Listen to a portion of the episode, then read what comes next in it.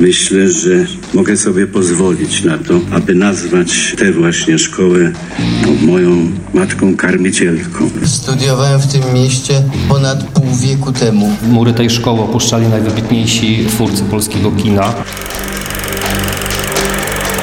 75 lat łódzkiej fabryki snów. Agata Gwizdała, zapraszam. Jeżeli szukacie miejsca w Łodzi, w którym naprawdę czuć filmowego i światowego ducha, to koniecznie trzeba odwiedzić adres Targowa 61 przez 63. Ja tu właśnie jestem, usiadłam na ławce i wokół mnie przede wszystkim słynna filmówka. Szkoła filmowa w Łodzi, która tak naprawdę jest kuźnią talentów. Talentów tworzących historię nie tylko polskiej, ale i światowej kinematografii. I właśnie kolejny odcinek naszego cyklu poświęcimy zwiedzaniu tego miejsca.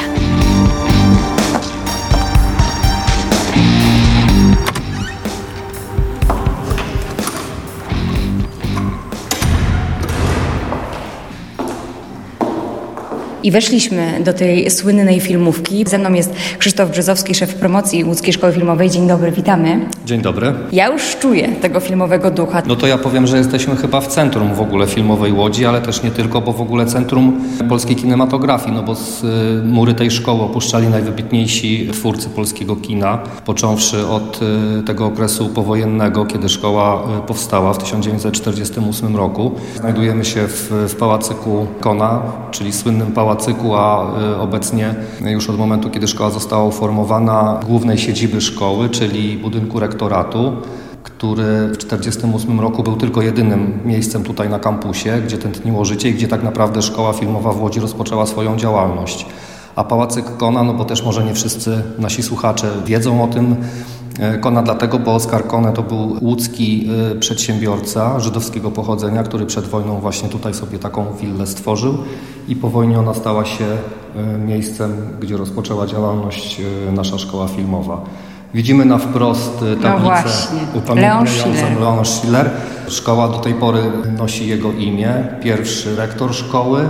Tutaj jest nawet podana data 46 rok, dlatego że ale tak naprawdę szkoła filmowa formowała się w 1948 roku. Można podzielić w ogóle tę historię naszej szkoły na kilka okresów. Ja może zacznę od tego właśnie pierwszego, czyli po wojnie, wiadomo, władze komunistyczne, propaganda potrzebowały filmu. Przemysł filmowy w Polsce nie istniał, w ogóle nie istniało przed wojną szkolnictwo artystyczne kształcące w ogóle w, w, dziedzinach filmowych. W związku z tym, że Warszawa po wojnie była to całkowicie zburzona, podobnie Kraków, więc ci wszyscy ludzie postanowili o tym, że y, ta szkoła powstanie w Łodzi. No też oczywiście nie bez przyczyny było to, że wtedy Łódź była czerwonym miejscem na mapie Polski, klasa robotnicza i tak dalej. Tu były ku temu sprzyjające warunki y, dla ówczesnych decydentów, dla ówczesnej władzy y, komunistycznej. Szkoła została właśnie uformowana w 1948 roku. Pierwszym rektorem był Leon Schiller, ale on potem przeniósł szkołę do Warszawy. I na tym miejscu, y, kiedy szkoła została z Elwerowiczem przeniesiona do Warszawy, powstała szkoła filmowa w kontynuacji, ale równolegle rok później została formowana Wyższa Szkoła Aktorska. I dopiero tak naprawdę y, formalnie w 1958 roku ubiegłego wieku, po połączeniu tych dwóch szkół, właśnie filmowej i aktorskiej, powstała już ta pełna nazwa, która do tej pory funkcjonuje, obowiązuje łącznie z naszym patronem y, imienia Leona Schillera. Czyli Państwowa Wyższa Szkoła Filmowa, Telewizyjna i Teatralna. Teatralna tak no i tutaj właśnie wspominaliśmy już krótko o tych wybitnych e, osobowościach światowego kina, którzy tutaj zaczynali, tu się kształcili i mamy przed sobą taką piękną galerię fotografii tych powiedzmy sobie najwybitniejszych absolwentów, uhonorowanych także przez szkołę, chociaż pewnie trzeba trzy, trzy kropki postawić, bo ta lista jest bardzo długa, prawda? Lista jest bardzo długa. Widzimy tutaj e, portrety naszych e, wybitnych doktorów honoris causa, którzy tym tytułem zostali przez szkołę uhonorowani na przestrzeni tych wszystkich lat. To nie są tylko nasi wykładowcy czy absolwenci, no bo począwszy powiedzmy od Jerzego Teplica, który właśnie był potem kolejnym rektorem, uhonorowani w kolejności Andrzej Wajda na zdjęciu odbierający Oscara od Jane Fondy, jeden z pierwszych e, wybitnych absolwentów szkoły, potem Roman Polański. No tutaj to nie wiem, czy nam czasu wystarczyło, żeby chociaż o tych dwóch naszych wybitnych absolwentach opowiedzieć. Wybitni przedstawiciele Polskiej Szkoły Filmowej, Jerzy Kawalerowicz, Potem Wojciech Jerzy Has, który w 80 latach został dziekanem reżyserii szkoły, a potem w latach 90 był rektorem i to jest postać, która, no, której zasługi są też nie do ocenienia tak naprawdę, mimo że nie był absolwentem naszej szkoły, to tak naprawdę przyczynił się od lat 80. do jej rozwoju po odejściu właśnie Jerzego Teplica, który w wyniku politycznej nagonki w tamtych czasach zrezygnował e, z piastowania funkcji rektora i wraz z Teplicem odeszło całe mnóstwo e, wybitnych pedagogów i, e, i profesorów ze szkoły. Tak naprawdę Wojciech Jerzy Has nadał szkole w ogóle zupełnie nowy kierunek i ta szkoła mu naprawdę bardzo, bardzo dużo zawdzięcza. Zaglądamy do archiwum Radia Łódź, przypominając jedne z ostatnich uroczystości nadania tytułu doktora honoris causa Łódzkiej Szkoły Filmowej. 2016 rok. Janusz Gajos. Myślę, że mogę sobie pozwolić na to, aby nazwać tę właśnie szkołę no, moją matką karmicielką. 2017 rok. Kazimierz Karabasz. Tylko fragment potrafimy złapać. Chodzi tylko o to, żeby to był fragment istotny, rzetelnie wybrany, uczciwie ukazujący to zjawisko czy tego człowieka, prawda? To tylko o to chodzi. 2018 rok.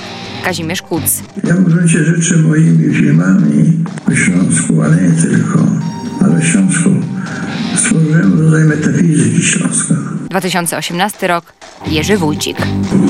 Chodzi o to, żeby po prostu to, co się robi, miało głęboki sens.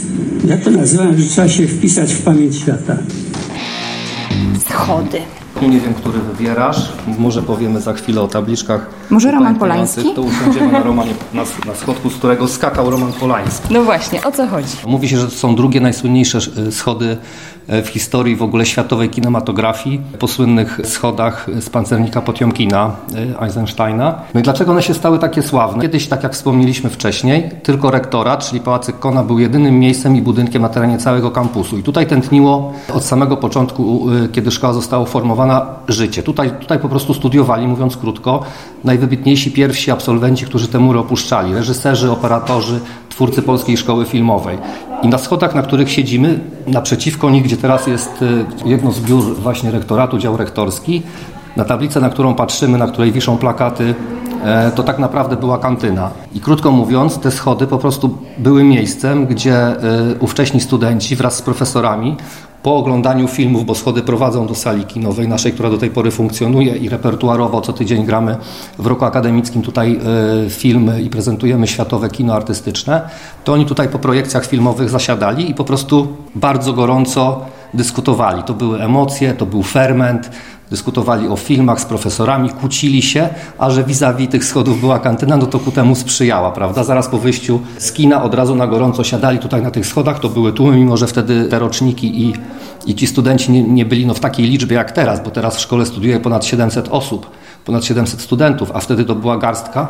Były tylko właśnie te dwa kierunki, reżyseria i operatorski. I oni tutaj siadali i oczywiście też y, można by się spytać, co oni wtedy w tamtych czasach mogli oglądać tego realnego socjalizmu w latach 50. i 60., ale po Odwilży, bo wspomniałem o takich ważnych okresach w historii szkoły, po Odwilży w 1956 roku, y, tak naprawdę w tym czasie rozpoczynał studia właśnie Roman Polański, na schodku y, jego upamiętniającym właśnie siedzimy. Rektorzy szkoły, mimo że oczywiście byli związani z partią, niektórzy nawet należeli, to nie jest żadna tajemnica, do PZPR, to jednak starali się, żeby szkoła, tutaj ten pałacyk Kona, w ogóle rektorat i jego otoczenie, to była wyspa wolności. W tamtych dziwnych, takich szarych, w ogóle okropnych czasach udawało im się pozyskiwać z ambasad również świata zachodniego, czyli z Europy Zachodniej i ze Stanów, filmy, które w ogóle nie były w obiegu w Polsce. W ogóle w bloku wschodnim, w bloku komunistycznym nie można było takich filmów zobaczyć poza filmami propagandowymi w kinach. A tutaj w sali kinowej. No, Tej, która jest nad nami, tak, prawda? Całe dziedzictwo tak naprawdę i filmy hollywoodzkie, i, i czeska nowa fala, francuska kinematografia, te wszystkie filmy można było tutaj obejrzeć i ci studenci to oglądali, no i potem żywo na, na, na ich temat dyskutowali. Na tych schodach właśnie. Tak, a spytałaś, dlaczego, dlaczego akurat tak Roman Polański jest wyróżniony, bo tutaj mamy tabliczki na tych schodach, które upamiętniają właśnie tych naszych wybitnych absolwentów, począwszy od mm, właśnie, nie wiem, Janusza Morgensterna, choćby Andrzeja Wajdę pierwszy, potem jest po Morgensternie Krzysztof Zanussi i właśnie wspomniany Roman Polański i tylko w przypadku Romana Polańskiego na tej tabliczce, która go upamiętnia, jest napisane z tego stopnia skakał. Chodziło o to, że to była postać, zresztą tak jak do tej pory, y, niepokorna, bezkompromisowa, tworząca odważne kino. Zresztą anegdota jest też taka, kiedy tworzył jedną ze swoich etiud szkolnych, etiudę pod tytułem Rozbijemy zabawę i ustawił statyczną kamerę, zaprosił y, towarzystwo swoich, swojej koleżanki i kolegów, grał sekstet jazzowy, czyli taka bikiniarska impreza, tańce, i tak dalej, ale oczywiście nikt nie wiedział, że również zaprosił tutaj z okolicznych ulic, nie wiem jak to dzisiaj określić, ale powiedzmy no, y, jakichś takich oprychów, y, chuliganów, którzy faktycznie tą zabawę po wcześniejszym ustaleniu z Polańskim mieli rozbić. No i wiązała się oczywiście bójka, kamera wszystko rejestrowała, uwieczniła i to jest w tej etiudzie. No i po, tej, po tym wybryku Polański prawie że został y, wydalony z uczelni, uchronił go ówczesny chyba rektor albo dziekan, reżyser, już nie pamiętam. No oczywiście skończył studia w 1958 roku, kolejną etiudę, czyli najsłynniejszą chyba etiudę w ogóle szkoły, jego i w ogóle historii kina, czyli Dwaj ludzie z szafy.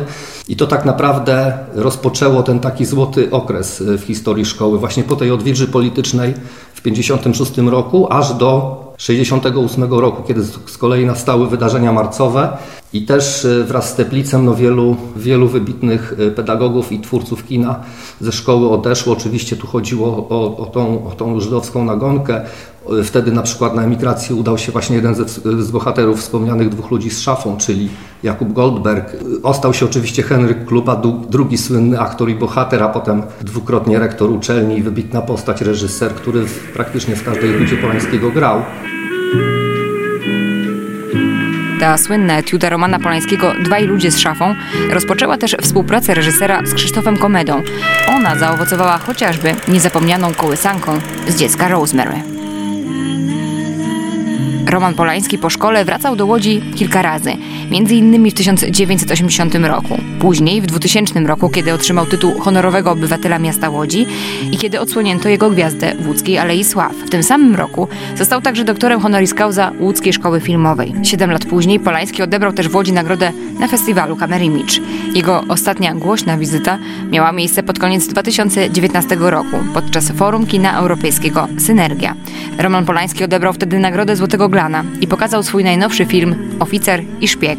Znów zaglądamy do archiwum Radia Łódź. Jestem naprawdę wzruszony, bo studiowałem w tym mieście ponad pół wieku temu, więc spróbujcie sobie z tego zdać sprawę.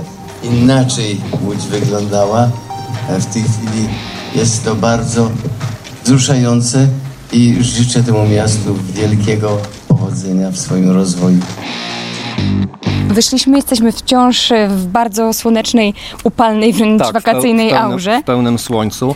Ale macie tutaj piękny teren też, żeby spędzać e, czas na powietrzu. Zresztą znane są te różne piknikowe imprezy właśnie na terenie Łódzkiej Szkoły Filmowej. No tak, wyszliśmy z budynku rektoratu. Teraz ten teren jest e, faktycznie bardzo rozległy. Jest to ogromny kampus. Po lewej stronie od e, budynku rektoratu widzimy jeden wielki gmach, gdzie się mieści tylko i wyłącznie wydział aktorski. Po przekątnej e, budynek, no już w miarę nowy, pamiętający już powiedzmy końcówkę e, ubiegłego wieku. Budynek Z, słynna Zetka, gdzie mieszczą się dwa studia telewizyjne i hala filmowa, gdzie prowadzone są zajęcia praktyczne na tych dwóch halach, które są wyposażone oczywiście w odpowiedni sprzęt filmowy. Przy fontannie oczywiście jest zakończenie roku, zawsze akademickiego i Przejdźmy się grill. jeszcze kawałek. Ale też warto wspomnieć, że cały kampus tętni życiem co roku e, wiosną w maju, kiedy organizujemy e, nasz flagowy festiwal, czyli Festiwal Szkół Teatralnych. No w tym roku niestety sytuacja Koronawirus pandemiczna nam tego tak, pokrzyżował plany.